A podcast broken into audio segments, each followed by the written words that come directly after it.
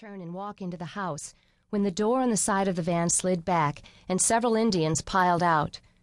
Two young boys and a girl bolted toward me, ran past, and disappeared into the trees to the right of the house.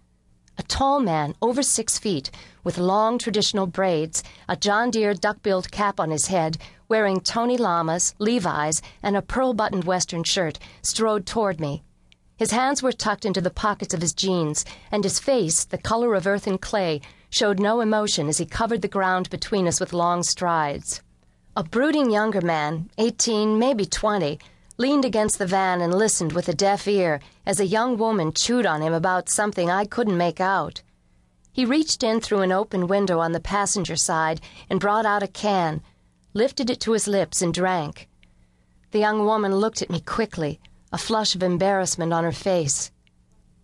I didn't see the two women on either side of an old, old woman until they were almost upon me. No one said a word until the old woman was led to the stairs going up to the porch and gently sat down. The man standing a few feet from me spit chew on the ground and looked me dead in the eyes. I could hear the kids squealing and laughing as they ran out of the woods and bounded up the stairs onto the porch. Immediately, all three were on the rail, using it as a tightrope. I took a step toward the porch, prepared to rescue or maim, whichever came first, one or all of them. Hey, you could get. Kyle Oldwolf is my cousin. He said we should come to you. Who? He said what? I was doing one of those head turns that you only see at a tennis match, trying to give equal time to the kids and the man who was talking to me. Then the phone started ringing inside the house. Could you wait just a minute? I reached the phone on the seventh or eighth ring. If I didn't sound out of breath or hysterical or both, it was a miracle of self control. Phoebe?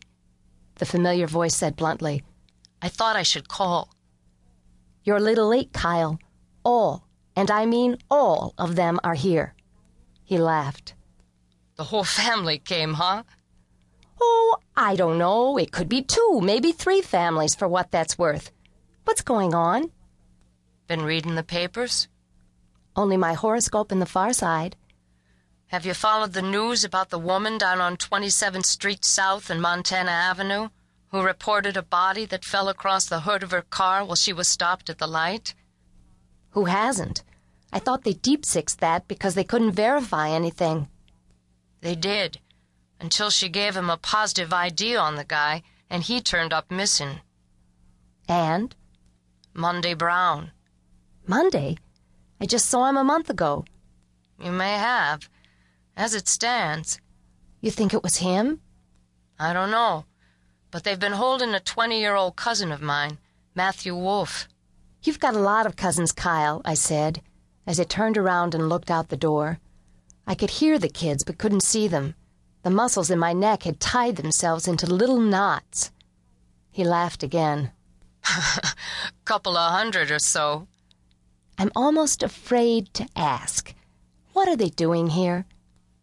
Is one of them a big, tall guy with long hair? It is. That's Matthew's father. Is there an old woman? Old, Kyle? You call that old? I'm not even sure she's alive. That's Matthew's great grandmother, Anna. And you've probably got his brother, and a couple of his sisters, and a few nieces and nephews. Wait a minute. Did you say Matthew Wolf? Right. Isn't he the kid who came back from the Gulf all decorated? They had a big write up about him in the paper. He's involved with some radical Indian group that's been working the reservations in the state. It was quite an article. Bright kid. One and the same. I felt someone standing behind me and turned. My eyes widened, and my breath caught in my throat when I saw the raven haired little girl cradling Stud in her arms. Jesus! Kyle, hold on a minute. I stretched the phone cord toward her. Honey, that cat hates people. He'll scratch your eyes out and peel off your cheeks. I could hear Stud purring from where I stood. The girl said nothing as she nuzzled her face in the yellow fur that covered his 25 pound body. She stroked his back as his tail switched back and forth in an upside down arch. All I could do was shake my head as she walked around.